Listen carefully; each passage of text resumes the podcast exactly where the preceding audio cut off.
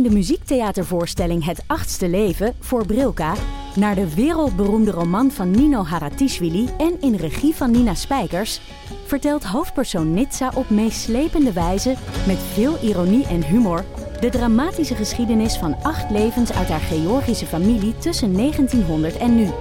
Een hartverscheurend en tegelijk troostrijk drama verteld vanuit het perspectief van vrouwen uit verschillende generaties. Waarbij het publiek meegenomen wordt op een emotionele, visuele en muzikale reis door de 20ste eeuw. Koop je tickets voor het achtste leven via oostpol.nl.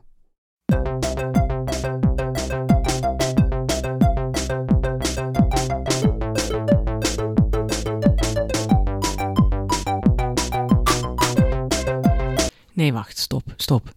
Dit is natuurlijk niet het muziekje dat je hoort bij een item over zwangerschap. Nee, nee, dan moet je een muziekje horen met hoop en verwachting en iets dromerigs. Vooral niet iets om op te dansen of iets gestrest of waar je epileptisch op moet dansen. Hm, nee, ja. even denken. Nou ja, ik pak alweer gewoon het oude muziekje.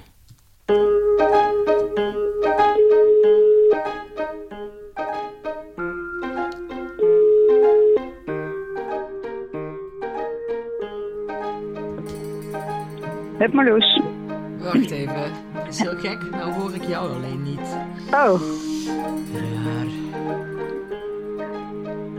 Zeg eens iets. hallo? Nee, hoor je me? Ja, ik zie wel. Het komt wel binnen, alleen ik hoor zelf niks. Wacht even, daar ga ik even over nadenken. Zeg nu eens wat? Hallo? Ja, Ja? ik hoor je. Yay! Top. Hoeveel weken ben je nou? 29. Ja, we moeten gewoon nog wat meubeltjes. En eh, sommige mensen hebben wat dingetjes voor ons die we dan kunnen lenen. Moeten we even ophalen. En, eh, nou ja, en kleding ook. Dat, eh, we hebben nu alleen nog maar cadeautjes en, en enkele dingen die we zelf gekocht hebben. Maar ja, daar, daar gaat ze denk ik ook niet mee redden. Dus, maar ja, de, de- gewoon even één. En we hebben gewoon gezegd, we nemen gewoon augustus. Dus stel dat het dan af zou zijn, dan vind ik al dat we heel ruim zijn. Dus eh, Ja, ja, dus ik dat, dus dat is het, eh, het doel. Want mijn man gaat eh, begin september nog, die doet nog mee aan, aan het WK. WK Ironman. Oh, wow. Ja, dus ja. Dat is, wat is dat dan? 100, 140 kilometer eh, zwemmen, 6000 kilometer hardlopen en dan Ja. rond de aarde fietsen, toch? ja, hij, hij doet dan, eh, hij heeft ook hele gedaan, maar hij, eh, hij komt Oh, dit, sorry, ik maak een grapje, maar het Nee. is serieus zo. Nee, ja, nee, ja de, de hele is iets van 3,8 kilometer zwemmen, eh 180 kilometer fietsen en dan een marathon. Deed hij, eh, deed hij ook, maar hij vindt het leuker, zeg maar, de halve afstand. Dat is, eh, hij houdt meer van snel, zeg maar. Dus, en dat vindt hij Sorry, mooi. ja, ik, Ja, toen ik op mijn toppen van kunnen hard liep, wat echt al tien jaar geleden is, toen deed ik echt een uur over, over acht kilometer.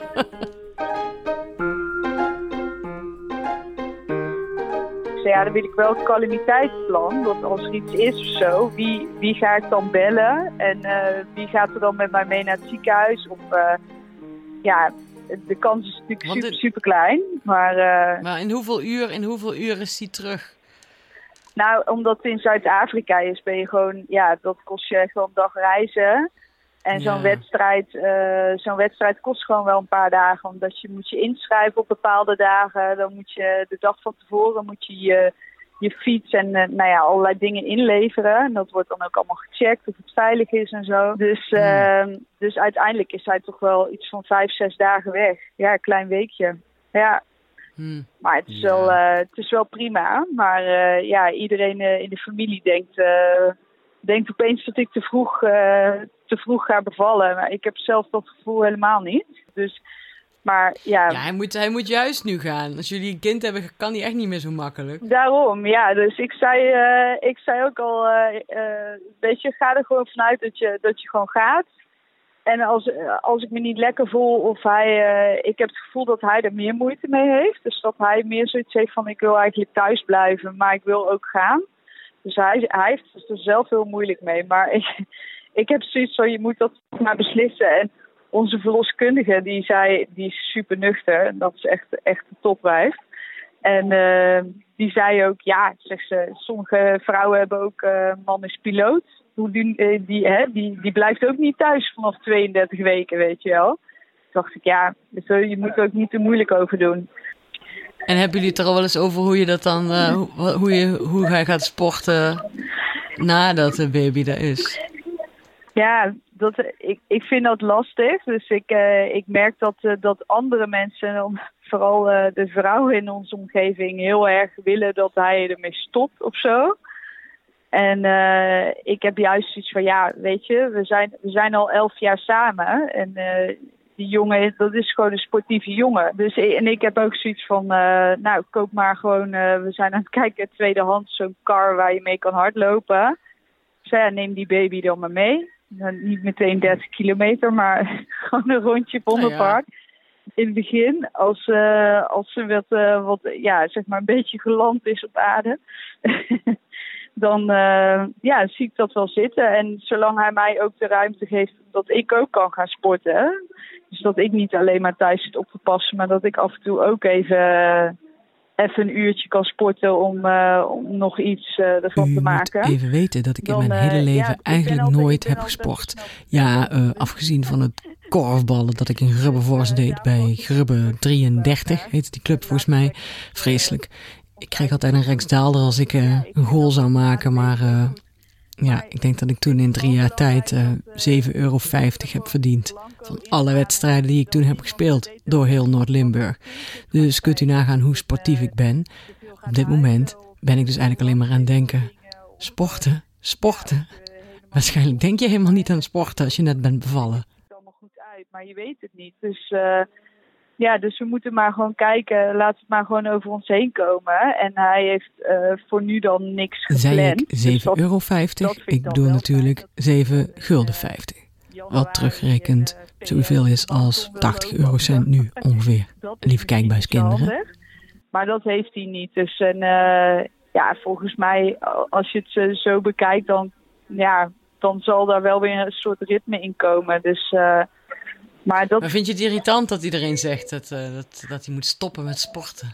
Ja, vind ik wel. Ik vind dat wel. Ik denk wel altijd van ja, we zien het wel. Laten we maar gewoon een beetje kachelen. En uh, ja, het, het komt wel goed. Ik ben niet zo'n gelover in, uh, in dat je je hele karakter op moet geven. En dingen die je leuk vond daarvoor, dat je die nooit meer kan doen of zo. Hij hoeft voor mij echt niet naast mij te komen zitten kijk, als het kindje s'avonds slaapt, dan, uh, ja, als hij dan s'avonds wil gaan fietsen, ja, prima, doe je ding. Dus uh, ja, dat, uh, daar ben ik niet zo moeilijk in. Maar dan vind ik wel, zeg maar, dat stel dat dan niet s ochtends ook nog eens naar zwemtraining, want dat is nu dan natuurlijk wel. Maar dat je dan dus ook iets anders opgeeft om mij te helpen. Dat ik bijvoorbeeld een keer langer kan blijven liggen of dat ik kan gaan sporten of zo nou, dan vind ik het allemaal prima. Dus uh, ja, ja, dat. Ah. Oké, okay, nou, oké, okay, afvinken. Hè? Ja. ja, ik vind het altijd zo moeilijk dat uh, ja, mensen, mensen willen daar, vinden daar dan iets van. Maar ik heb ook wat zoiets van, ja, we, we weten zelf ook niet wat we aan het doen ja. zijn. En ja, we zijn ja, wie we ook... zijn. Ja, dus nou. ik vind het altijd een beetje onzinnig om daar nu dan al over te gaan debatteren. En dat mensen dan, dat hij dan moet zeggen, ja, ik stop met sporten. Ik denk, ja, uh, weet je, uh, we doen nu eerst dit, dan, dan komt de baby en dan uh, zien we wel verder. En zo is het maar net. zoals we al vaker in de podcast hebben gezegd, je weet pas hoe het in Vietnam is als je eenmaal in Vietnam bent. Wat iedereen ook van tevoren heeft gezegd. Hoeveel reisboeken je van tevoren hebt gelezen. Je weet pas hoe het gaat als je er bent.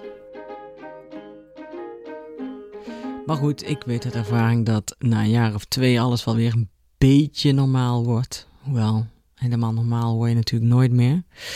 Dus, uh, dat gezegd hebbende, ik ga heel even epileptisch dansen. Tot de volgende keer.